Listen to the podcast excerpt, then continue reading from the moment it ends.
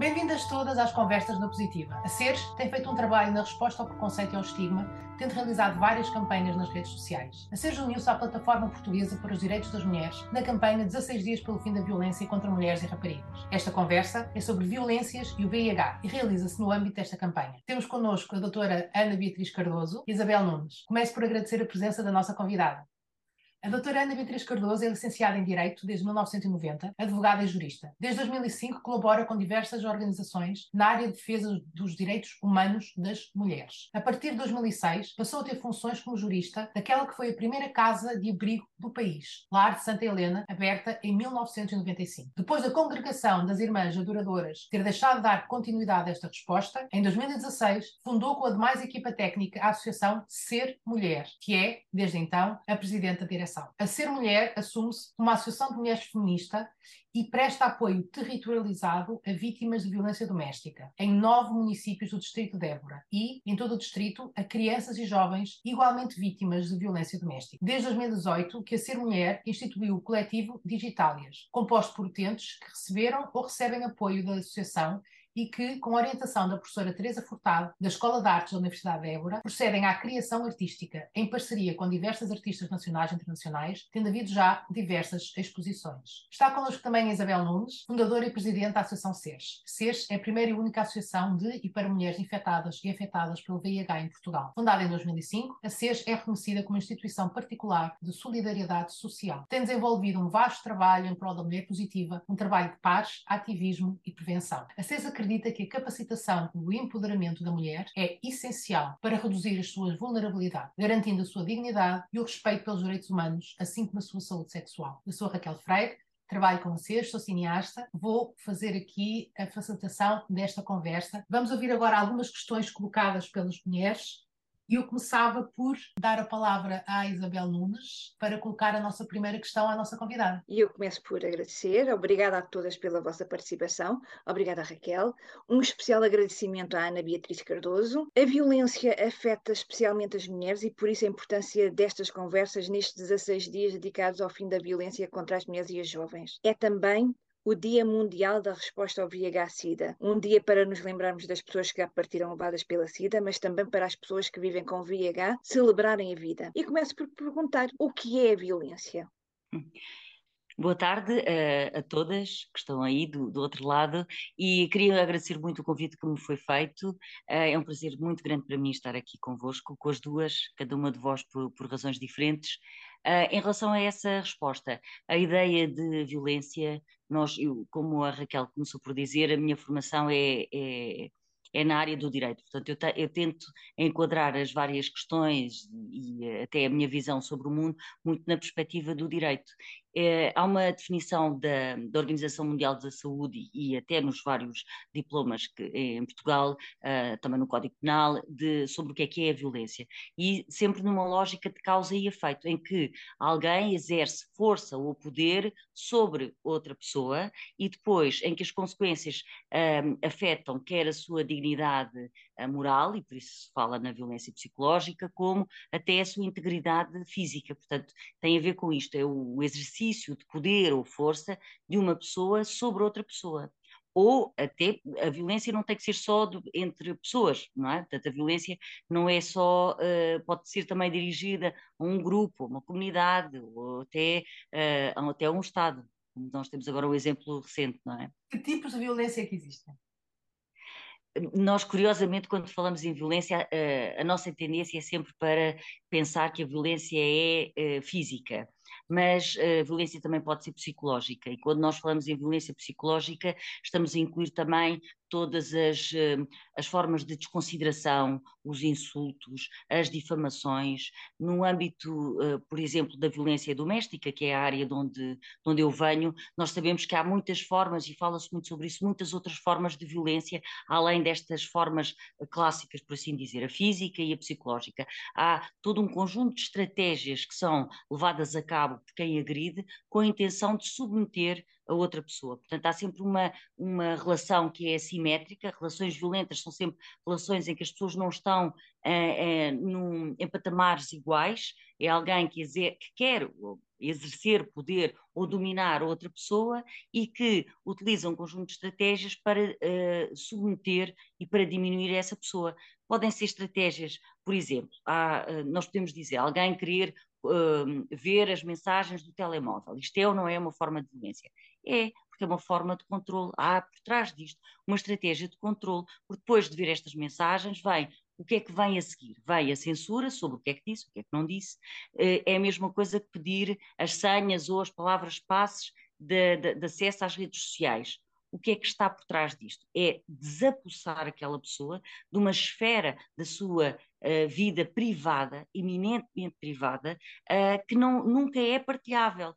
Há muito tempo que em Portugal, e logo depois do 25 de Abril, que, que foi abolido até o poder de alguém, aceder, do marido, aceder às cartas de, de, das mulheres. Portanto, toda, no, toda a nossa comunicação, tudo aquilo que é a nossa interação através das redes sociais, por exemplo, é eminentemente privado. Ninguém pode aceder a isso, nem sequer as entidades uh, patronais. Em Portugal, pelo menos, isso não pode ser feito nem sequer no que diz respeito ao conteúdo dos meios. Portanto, a violência tem várias componentes, pode ser até uma violência simbólica, às vezes a violência é feita através, inclusivamente através de estratégias de isolamento, não está diretamente uh, dirigida àquela pessoa, mas é aquilo que se diz aos outros para que se afastem uh, daquela pessoa. Há a violência económica, que é a privação de, de, uh, dos rendimentos da própria pessoa, por exemplo, é muito comum acontecer ainda na, no âmbito da violência doméstica e transversalmente, não só pessoas que, que vivam em, que sejam de classes mais baixas, mas também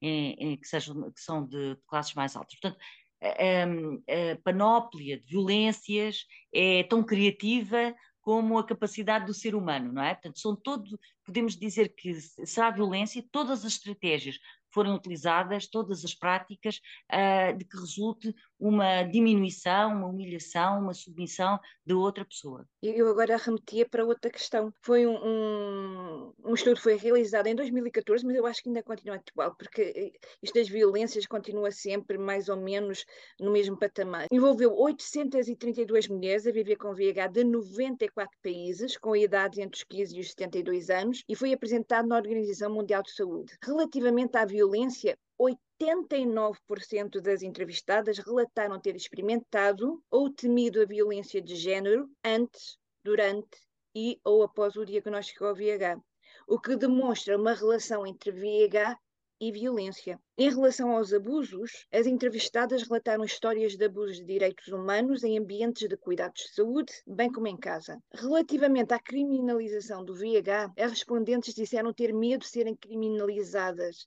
o que teve impacto negativo na sua saúde. O medo da criminalização do VIH, que continua a ser uma realidade em 75 países do mundo, não é em Portugal. Portanto, esta, não, em Portugal não existe a criminalização do VIH. Na saúde mental, mais de 80% das entrevistadas relataram experiências de depressão, vergonha e sentimentos de rejeição.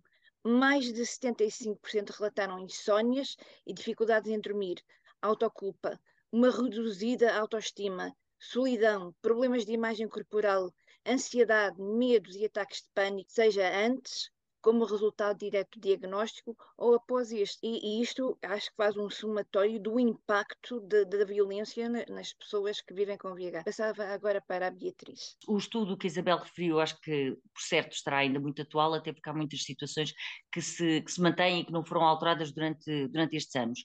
É verdade que as mulheres que, que são infectadas, um dos receios que têm, um dos maiores receios que têm é que, se, é que isso se descubra, é que isso seja sabido, porque existe o receio, muitas vezes um receio fundado das conversas, daquilo que as pessoas vão dizer, das conclusões que vão tirar, onde é que foi, como é que foi feito o contágio, se por trás desse contágio houve alguma uh, razão efetiva, será que usam drogas, será que um, uh, eh, alguém recorreu ou esteve em contextos de prostituição, quem foi, que relação é que elas tinham com essas pessoas. Portanto, há, há, este receio faz com que tenham medo uh, até não só uh, muitas vezes de aceder uh, aos serviços e de pedir ajuda. Isso contribui, por um lado, para a sua solidão, mas também uma vez que tenham que divulgar ou que ir a tratamentos ou que se saiba, é sempre aquele receio de uh, como é que os outros souberam, se souberam como é que vão reagir.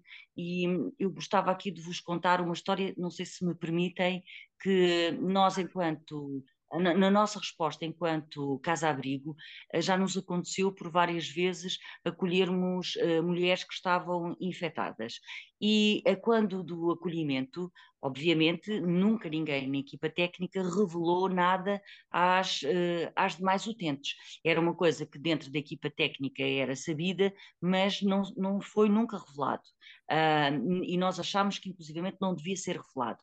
Depois, a situação acabou por ser sabida e nós tentámos indagar como é que tinha sido, uh, como é que se acabou por saber e, e acabámos por apurar que tinha sido a própria uh, mulher que estava infectada que comentou com uma outra e depois foi, lá está, esta história do rastilho, foi algo, algo que se espalhou e dentro da, da casa abrigo passou a ver, havia que é este receio que as pessoas têm muitas vezes justamente, não é? Que era o preconceito.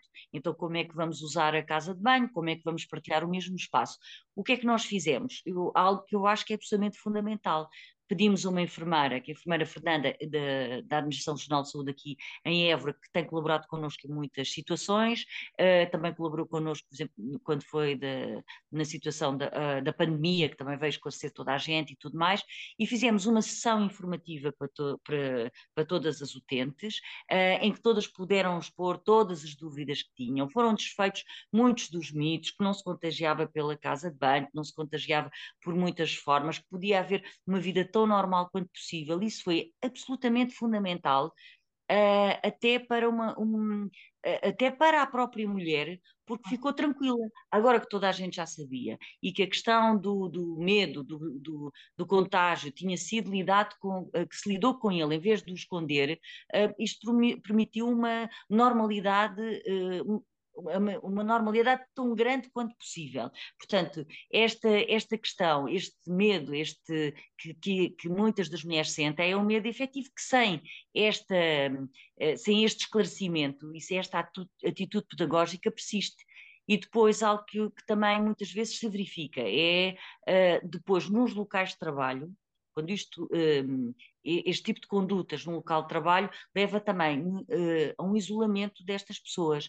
E também por desconhecimento uh, é, é, algo que, acontece com muita frequência, é uh, um desconforto acrescido, que é uma forma de discriminação até indireta e que leva a que muitas mulheres, e existem até dados sobre isso, pela pesquisa que eu, que eu pude fazer, de mulheres que se despedem, que têm a iniciativa de se despedir pelo pelo próprio desconforto em que vão, que vão sentir no seu local de trabalho, não é? Eu, eu, mais tarde vou apresentar o nosso estudo interno para reforçar tudo o que disseste, Ana Beatriz, porque isso realmente é um facto e que consta nos nossos estudos. A informação é muito importante para esbater os preconceitos, por isso é que nós temos as nossas campanhas, mais informação, menos preconceito. E mais, o, o, no nosso grupo nós temos pessoas que não falam do VIH, que manteram o, o silêncio por 25 anos. E de facto, Ana Beatriz também concorda Quanto mais informação, melhor, e por isso a importância das nossas campanhas, mais informação, menos preconceito. Posso fazer já a próxima questão? Qual a relação entre o VIH, os papéis de género e a violência doméstica? Ah, pois, a relação entre os papéis de género é muito, é muito evidente, porque até porque as mulheres, normalmente aquilo que se espera delas e aquilo que acontece ainda é, é que têm menos acesso à informação, ou até inclusivamente menos capacidade de, no, no âmbito das suas relações íntimas, de imporem, por exemplo, uh, o uso do preservativo.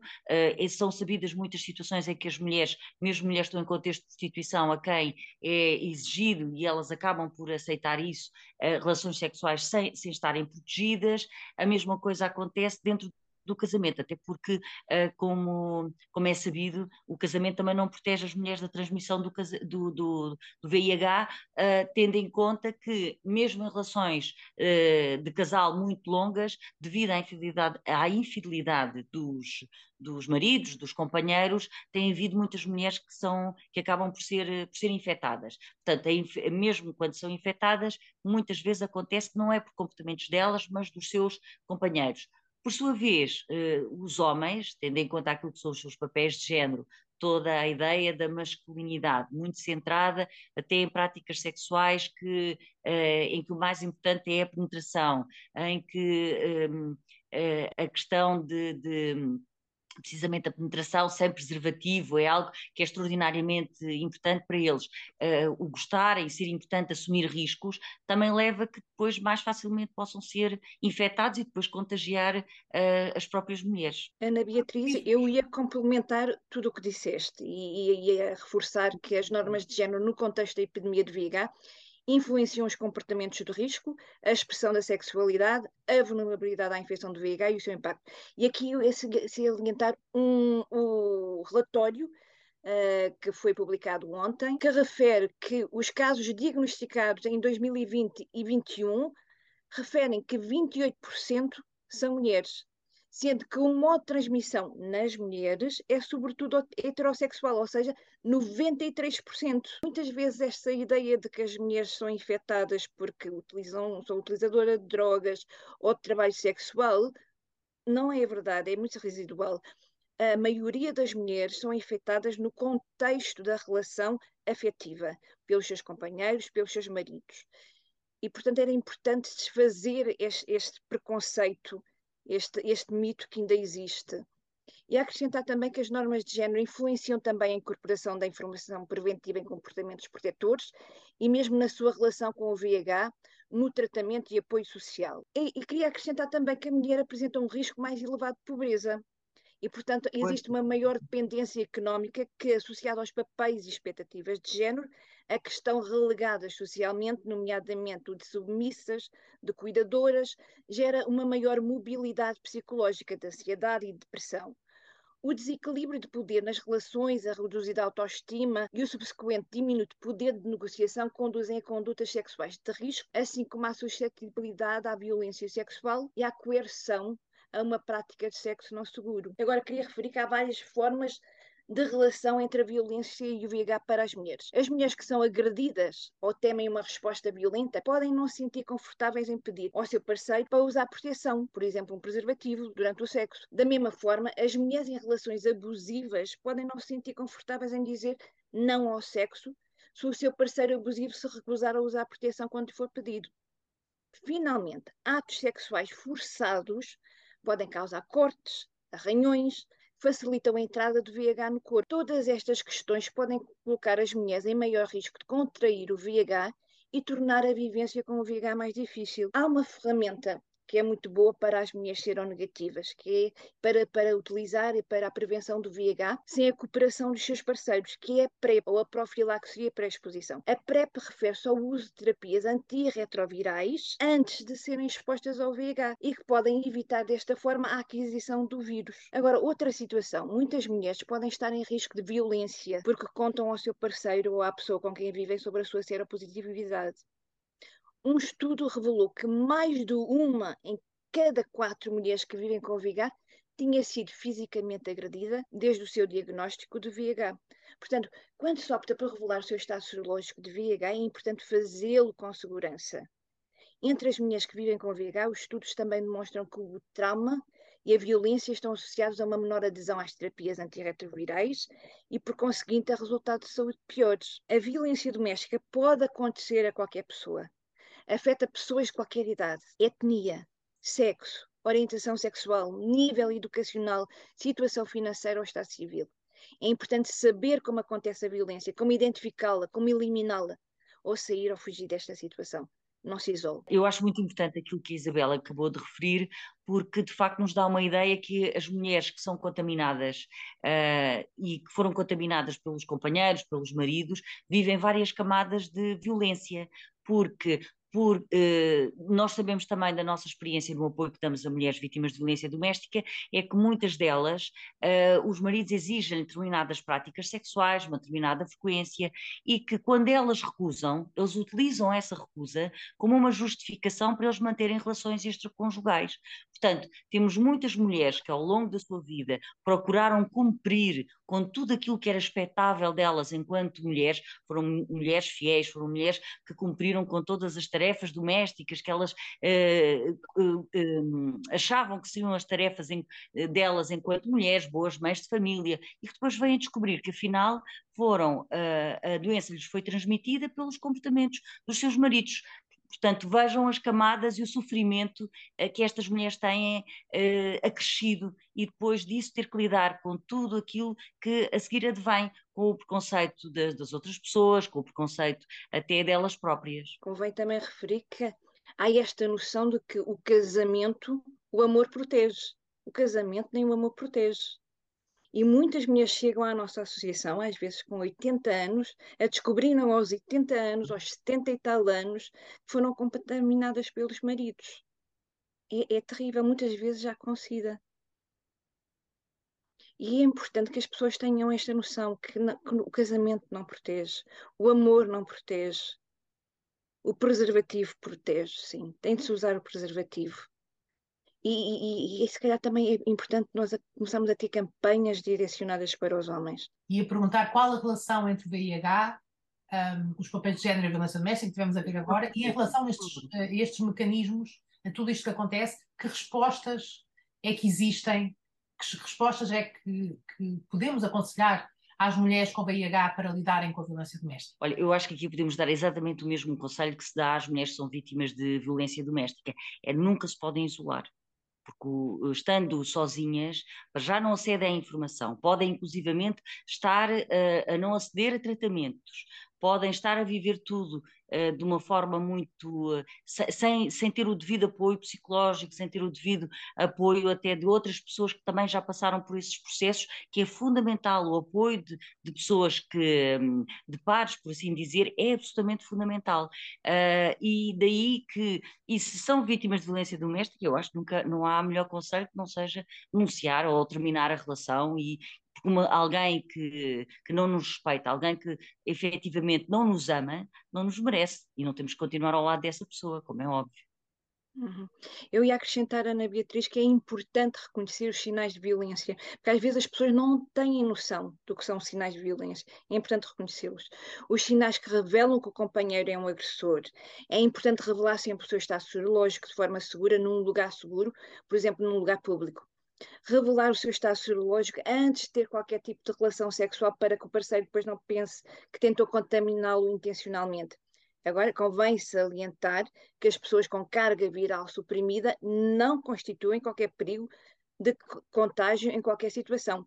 Indetetável é igual a intransmissível. Mas o importante, e reforço ainda mais uma vez, é não se isolarem.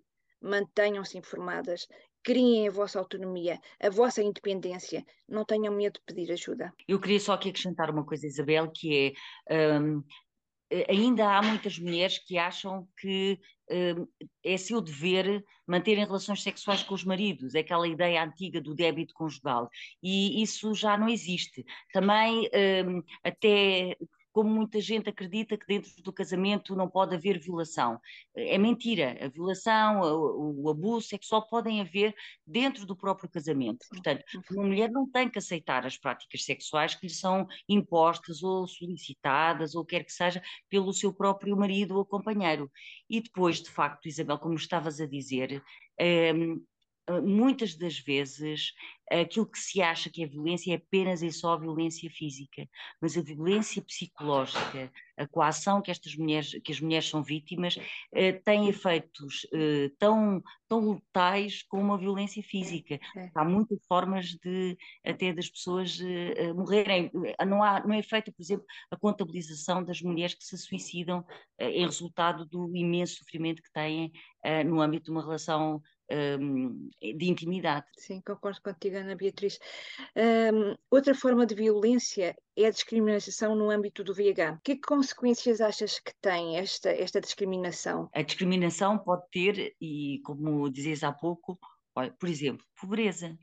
É? Pobreza é uma, pode, acabar por ser uma consequência indireta, porque alguém que sente que está a ser uh, descriminalizada no seu local de trabalho, alguém que sente que, que deixa de estar confortável, uh, pode aceitar uh, despedir-se, pode até ser ela uh, autodespedir-se e, em resultado disso, ficar privada de rendimentos. Portanto, ficando privada de rendimentos, temos alguém que vai necessariamente ficar numa situação de uma vulnerabilidade acrescida, em que além de ter a doença, além de ter uh, provavelmente ou poderá ter sido vítima de algumas outras formas de violência, ainda por cima está numa situação de vulnerabilidade económica, social, com tudo o que isso implica, não só para ela, como muitas das vezes com as pessoas que elas cuidam, porque nunca podemos esquecer que as principais cuidadoras são as mulheres, não só das crianças, mas também de outras pessoas, das pessoas mais velhas, de pessoas que tenham algum tipo de, de deficiência.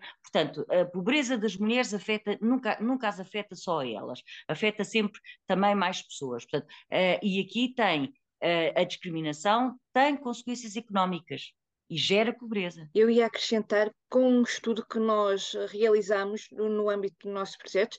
Este estudo é um estudo longitudinal, de avaliação do nosso projeto SES Virtual, realizado no ano passado, e que devido à entrada de 22% de novas membras, observamos que 60% das nossas respondentes a este, a este questionário tinham sentido depressão, ansiedade, ataques de pânico. Estes valores costumam ser mais baixos devido ao apoio entre pares, mas como eram membros novas, eh, vimos estes valores muito mais elevados. Também cerca de 47% refere que o VIH as impede de fazer tanto quanto gostariam, que reflete os sentimentos das nossas membras recém-diagnosticadas. E também por isso, 67% das nossas respondentes têm muito ou extremamente medo de que as pessoas as rejeitem quando souberem que são positivas ao VIH. O medo da rejeição é, é muito, muito, muito forte. Mas como resultado da nossa intervenção entre pares, apenas 26% sente que não tem sentimentos de pertença com as pessoas ao seu redor. A nossa intervenção entre pares tem demonstrado a melhoria da sintomatologia psicológica, mas sobretudo a diminuição do estigma internalizado, que vamos falar mais adiante. E se calhar falava já, ou, ou gostariam de acrescentar alguma informação aqui, ou passo já à próxima questão. Podes passar, mas eu estava a gostar de tudo. Não, isto, o estudo é, é basicamente nesta, nestas, nestas questões de, mais psicológicas, mas essas questões de, de, de económicas são muito, muito importantes. O, a, a, mulher cuidadora é muito importante. Muitas vezes esquecemos que as mulheres são as cuidadoras e esse papel não é remunerado ou é escassamente remunerado. E relega a mulher para um, um lugar de poder, porque as relações são muito de poder, eh, não deveriam ser, mas são, e, e ela fica com muito menos poder por causa do, do, do poder económico reduzido. Que estratégias aconselham às mulheres com VIH para lidarem com a discriminação e o estigma social? O mais importante sempre, perante uma violência, e a discriminação é uma forma de violência, é as pessoas não se isolarem. Nós estamos a repetir muito isto, não se isolem, porque é muito importante. O apoio social, nomeadamente o apoio entre pares, e que nós promovemos aqui na CERES, é essencial para o desenvolvimento pessoal e relacional da pessoa, permitindo partilhar as angústias, os estigmas e desenrolar estratégias de coping para a adaptação à nova realidade, que é viver com o VIH, mas também às realidades que nós vivemos enquanto portadoras de VIH e que são determinantes para a saúde e bem-estar. O apoio entre pares beneficia a partilha e promove espaços de cumplicidade e solidariedade.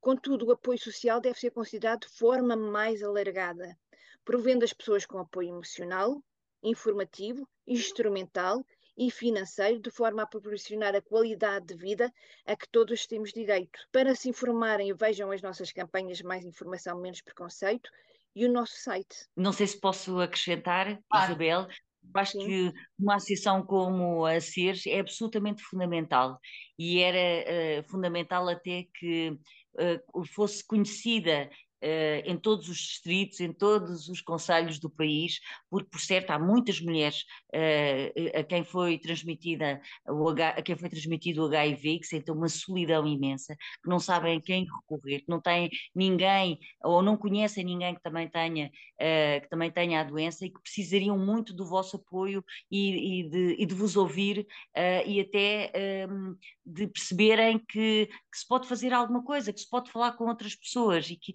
e que que isso é um passo, é o, talvez um dos passos mais importantes a dar. Ana Beatriz, podes divulgar à vontade, acho que é importante a divulgação. Nós na CIRS temos um grupo no Facebook, é um grupo secreto, eh, com 67 membros, este grupo permite a partilha, mas depois este grupo é muito mais alargado, porque nem toda a gente tem, tem internet. Nós temos um, apoio de, de pares. Que efetuamos por telefone, porque nem toda a gente tem o Messenger, mas também muitas vezes utilizamos o Messenger, o WhatsApp, temos grupos que, que funcionam todas as semanas, grupos com pessoas diferentes, e, e, e, todos eles promovem esta partilha que é importante, não estarmos sozinhas nesta, nesta nossa neste nosso desafio, é? porque neste, neste momento estamos a viver um desafio, vários desafios, porque estamos a, a lidar com o Covid também, e é importante nós aprendermos a lidar, e quando nós estamos juntas, aprendemos umas com as outras, isso é muito importante, e acima de tudo, não estamos sozinhas, estamos, estamos unidas. Posso fazer uma pergunta? Claro. E quando foi aqui no início da pandemia, um, qual é que foi uh, uh, o sentimento? Ou se havia um, um medo acrescido uh, na, perante, perante, o vírus? Quando começou a pandemia, começou este projeto virtual que okay. não existia. Uh, eu pessoalmente comecei a sentir, não, eu não, não posso estar sozinha, nem as, as minhas partes podem estar sozinhas numa situação destas. Foi quando começou o nosso apoio entre pares virtual, quando começámos a criar estes grupos do Messenger, grupos que fazemos todas as semanas, grupos uhum. diferentes, fazemos um grupo à terça-feira, outro à quarta, outro à quinta, outro à sexta, com pessoas diferentes, para, para que não estejamos sozinhas, para eliminar, uh, e, e, também para eliminar os problemas psicológicos, de, de, de depressão, uh, de, de, dos, dos, ataques de pânico, a ansiedade que, que uma pandemia causa. E, e são projetos que surgem de pandemias, sim, são resultados. Exatamente. A primeira conversa na positiva uh, nasceu ainda sem ser uma conversa na positiva, nasceu exatamente Exato. da necessidade. Só depois disso é que a Isabel veio falar comigo e disse: Raquel, o que é que tu achas de fazermos? E eu acho que é mesmo isto, não é? Quando nasce é, a necessidade é. das próprias pessoas, as respostas uh, vêm é, das é. pessoas também. Exato, a primeira conversa surge com a doutora Ambelina uh, Caixas e surge com a necessidade de ter resposta de uma médica, de uma profissional de saúde, a questões, a uma série de questões, de dúvidas uh, relacionadas com o Covid, mas também com o VIH. Ah. E surgem, foi, foi, aí que surgiram as primeiras conversas. As, aliás, os projetos surgem sempre de necessidades, não é? E dar resposta às necessidades que as pessoas sentem. Olha, muito bom, muito bom. o estigma relacionado com VIH, e passo a citar, é uma questão social complexa em que as pessoas que vivem com VIH podem sofrer preconceitos, ou seja, sentimentos e crenças negativas em relação a pessoas infectadas pelo VIH.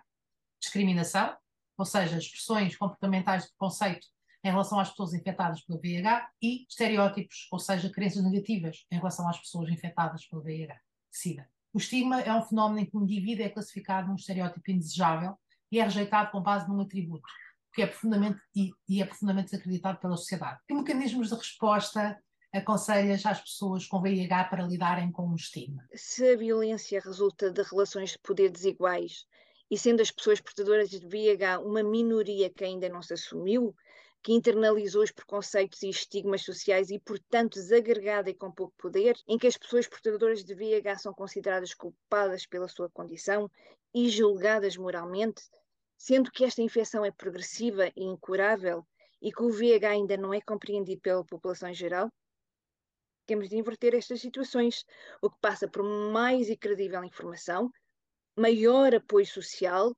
quebrar o isolamento, desconstruir estereótipos e, se possível, assumir sem medos a sua infecção, a sua doença. O mais importante é a pessoa não se isolar e nasceres. Temos um grupo de suporte, de apoio de solidariedade, mas sobretudo de amizade. Contacte-nos. Existe também outro tipo de estigma que é o estigma eh, internalizado ou a autoestigmatização, que acontece quando uma pessoa absorve as ideias negativas, estereótipos sobre pessoas que vivem com VIH e começa a aplicá-las a si própria. O estigma internalizado do VIH pode levar a sentimentos de vergonha, de medo, de isolamento, de desespero. Que mecanismos de resposta aconselha às mulheres com VIH. Deixa-me só complementar. O estigma internalizado exprime-se por uma dificuldade em falar com os outros sobre a sua infecção VIH, o de se sentir suja por estar infectada com VIH, sentir-se culpada por ter VIH, sentir vergonha, que não tem valor, o esconder a sua condição aos outros. Isto são, são sentimentos que não deveriam existir. As pessoas não têm que sentir tudo isto só porque têm uma doença crónica. Não sei se queres dizer alguma coisa, Ana Beatriz. Eu acho que aqui é muito importante. Hum, é, é, é, importante haver até aqui uma certa, uma maior uh, informação uh, sobre a doença, não tenho dúvidas nenhumas sobre isso, mas também uma maior informação uh, até sobre aquilo que são os, os direitos das pessoas, porque a, falta muito uma cultura de, da alteridade do, do, outro, da outra pessoa, uh, falta-nos empatia, falta-nos. Uh, quando nós falamos em direitos humanos, o direito do respeito, o, o respeito vem à cabeça, não é? Uh, e, e falta-nos muito aqui esta ideia, estamos cada um de nós no nosso caminho e depois olhar para as outras pessoas, para as, as suas condições de vida, que devem ser respeitadas, que não, não podem ser alvo de, nenhum, de discriminação pelo simples facto de terem uma doença ou de terem de serem de, outra, eh, de, outra, de outro sexo, ou de outra raça, ou de outra etnia. Portanto, isto tem que ser algo absolutamente normal nas nossas vidas. Estamos há muito tempo já a falar sobre, sobre uh, combater todas as formas de discriminação e continuamos a assistir de forma sistemática a muitas eh, a uma discriminação diária a muitas pessoas vemos agora inclusivamente um conjunto um discurso cada vez mais alargado anti-direitos como se a consagração de direitos fosse, fosse algo uh, negativo, quando é precisamente o contrário. Portanto, eu acho que é fundamental cada um de nós ter uh, uma literacia jurídica, por assim dizer, uh, que permita até reagir perante situações que são de patente injustiça e saber onde recorrer, como, o que é que se pode fazer, que existe apoio judiciário, que, que é possível dirigir-se a uma associação como a CERS ou a muitas outras e pedir apoio e que fornecem apoio jurídico também. Portanto, eu acho que isso é, é absolutamente fundamental. Em relação ao conhecimento, o conhecimento empodera. E quando as pessoas estão empoderadas, é mais difícil existir violência. Portanto, utilizem sempre a informação, tentem estar sempre informadas e, mais uma vez, não se isolem. O apoio entre pares permite a partilha de estratégias de coping para uma maior adaptação à nova realidade e também estratégias para lidar com estigma e discriminação como estigma internalizado.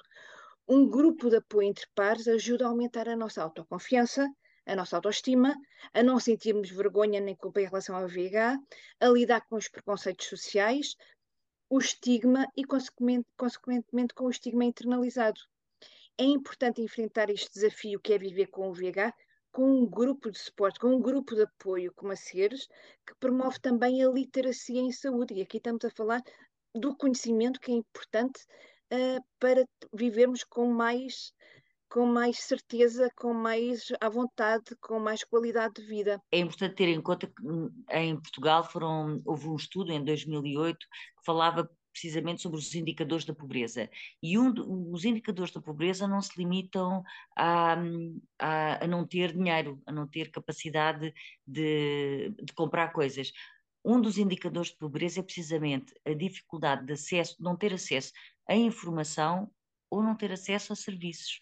Até é importante olharmos para esta ideia de pobreza mais abrangente, não é só não ter dinheiro, não ter serviços, não poder aceder às coisas. Eu agora passava para uma questão que já referiste, Ana Beatriz, é que mecanismos legais, porque também é muito importante, que mecanismos legais existem para defender as mulheres que vivem com VIH, e, e nomeadamente trabalho, mas não sou. Uma mulher que, a quem foi transmitido ou que tem a doença VIH pode, pode ter sofrido uh, várias coisas, como nós aqui já falámos, se tiver sido vítima de violência doméstica, sem dúvida nenhuma que deve recorrer a, às estruturas estruturas de atendimento a vítimas de violência doméstica que existem em todo, que existem em todo o país, não é? Em, numa situação de urgência e se precisar, existe sempre um número de um número que podem recorrer, que é o 144 de emergência social e, e nenhuma mulher, ninguém vai ficar sem apoio numa noite, alguns sem ter onde ficar. Mas, uh, independentemente disso, é muito importante ter em conta que uh, alguém que uh, padece, que tem esta doença, muito facilmente é vítima de uh, discriminação no local de trabalho. E que se essa e essa discriminação pode inclusivamente vir a integrar aquilo que nós chamamos uh, o, formas de assédio uh, no local de trabalho, muitos de nós já, já, ouvimos falar, como o assédio moral, o mobbing, e que alguém que tem uma doença que, é, que se pode ou que se acha que muitas vezes erradamente que, que é facilmente uh, que facilmente se pode transmitir e que não é assim como como se sabe mas uh, nos locais de trabalho isso pode constituir uma forma de, uh, de assédio. E por causa disso é importante não esquecer que o nosso Código de Trabalho impõe que perante situações dessas a entidade empregadora tem que instaurar processos disciplinares não é a pessoa uh, que tem VIH, é a pessoa que está a exercer assédio, é a pessoa que está a prejudicar uh, um, o exercício da, profissão de uma forma tranquila, como deve ser, à pessoa que está doente. Portanto, tem, é, é um ónus da entidade patronal instaurar esse processo disciplinar. E da mesma forma que alguém que sinta que está a ser uh, vítima de assédio se pode autodespedir, mas tem direito a uma indemnização e têm direito a, um, a uma, a uma um conjunto de, de, verbas acrescidas, que pode incluir não só as mesmas que sejam, por exemplo, no, pela extinção do posto de trabalho, por exemplo, uh, e portanto é importante que exerçam esses direitos e que não fiquem e que não deixem que, uh, e que não se limitem a sair, a despedir-se só porque estão, estão a ser infelizes. Pois também importa ter em conta que às vezes algumas dessas, dessas condutas que se diz que são de assédio podem inclusivamente constituir crime, porque podem, uh, podem ser formas de de perseguição, podem ser crimes de difamação ou de injúrias, e também nesses casos é importante que, que reajam e que não deixem de, de, denunciar essas situações. E depois, é importante ter em conta que existe um diploma que eu pude ver até no, no site da SES, que é referido, que é a Lei 46 de 2006, que vem proibir todas as formas de discriminação. E este diploma, e, e eh, que se aplica também uh, nestes casos, porque diz que é, uh, se aplica a todas as situações, proíbe todas as formas de discriminação a pessoas com deficiência ou com risco agravado de saúde, que é este o caso, e que fala uh, na, no, na discriminação direta e na discriminação indireta. A discriminação indireta é esta forma insidiosa que nós sabemos que depois muitas vezes acontece. É a notícia, é o diz que diz, o que é que lhe aconteceu, como é que ela apanhou esta doença, e que depois gera aquilo que a Isabel já disse, que é esta culpa, esta sensação que o, o que é que me aconteceu, está toda a gente a olhar para mim, eu não estou bem, então eu viro-me e começam as conversas. Portanto, é, é importante ter isto em conta, que a discriminação não é só direta, às vezes não é cara a cara, é vai de roda, como se costuma dizer. Ana Beatriz, ia, a sugerir aqui uma proposta que porque nós tivemos bastantes casos de pessoas nessas situações, mas como deves calcular, as pessoas não têm a literacia necessária para se defenderem, nem os conhecimentos necessários para se defenderem. Podemos remeter essas pessoas para ti? Olha, eu deixo já esse repto, claro, claro. Eu digo é, sempre a. Eu, eu acho que no que diz respeito ao direito, que isto o, os advogados têm a mesma função que os médicos, não é? Eu se vejo alguém que está a acontecer uma coisa, olha, é mais forte do que eu, vou-me lá meter diz, e digo logo, quero ajuda para o quê? Portanto, volta sou testemunha de coisas. Mas eh, eu acho que sim, eu acho que nós temos que, que nos eh, ajudar umas às outras, obviamente, em situações dessas, não é? Achei muito importante esta partilha e esta troca que houve aqui entre nós e, desde já, em nome da Associação Ser Mulher, coloco à disposição de todas as vossas associadas ou de quem vocês quiserem, uh, podem nos encaminhar, que nós damos o apoio que vocês acharem importante, designadamente o apoio jurídico. Portanto, eu própria. Uh, aqui fica aqui assumido o compromisso de dar esse apoio e até para irmos uh, aprofundando uh, o conhecimento sobre estas questões, designadamente a questão do assédio que, que, que, que estávamos aqui há pouco a falar. E a esse propósito, gostava de vos dizer, de relembrar que existe um, um artigo no Código do Trabalho, que é o, o artigo 29, que diz, uh, é, aquele, é o artigo que estatui a, a proibição do, do assédio, e depois existe o artigo 283, que diz a responsabilidade pela reparação dos, de, dos danos emergentes de doenças profissionais resultantes da prática de assédio é do empregador. Uma mulher, se fica deprimida, se, se, se tem ataques de pânico em resultado do assédio que vive viveu pelo facto de ter contraído ou ter, ter sido transmitido o VIH, pode vir a exercer este direito de, de, ser ressarcida junto da sua entidade patronal. Portanto, é importante nós começarmos a agitar o sistema e, eh, e a apresentarmos ações neste sentido. Ficou repto. Muito obrigada, Ana Beatriz, por este manancial de informação que é muito importante para nós e, sobretudo, pela, pela possibilidade de colaborarmos no futuro. É muito, muito importante para nós. Muito obrigada. Muito Eu agradeço muito. Eh, foi um enorme prazer estar aqui convosco, com as duas. Eu estava então estas conversas, agradecia muito às duas, agradecia muito à, à Ana, com quem aprendemos coisas tão importantes hoje. E mais do que isso, estabelecemos agora aqui uma ponte para o futuro, colaboração. E neste sentido, eu um, agradeço a todas as mulheres que nos estão a acompanhar e reforço a mensagem que foi deixada aqui pela Ana e pela Isabel. Não se isolem, procurem ajuda. As mulheres estão aí, nós estamos aí. Muitas vezes pensamos que estamos sozinhas, estamos sozinhas uh, mas há uma mulher ao nosso lado uh, que já passou por aquilo uh, e que nos pode ajudar. Peçam ajuda, ajuda existe, não estão sozinhas. Se tiverem mais dificuldades do ponto de vista de mobilização, de quer que seja, procurem o meio que conseguirem. Pode ser o telefone, pode ser a escrita, pode ser a internet, mas seja como for, nós temos várias formas, temos o site, temos o Facebook, há várias associações. Furem o isolamento nunca se deixem isolar. Esta é a nossa principal mensagem neste momento. Testem-se, tratem-se e cuidem-se. Obrigada. Minhas queridas, eu adorei estar com vocês. também, também.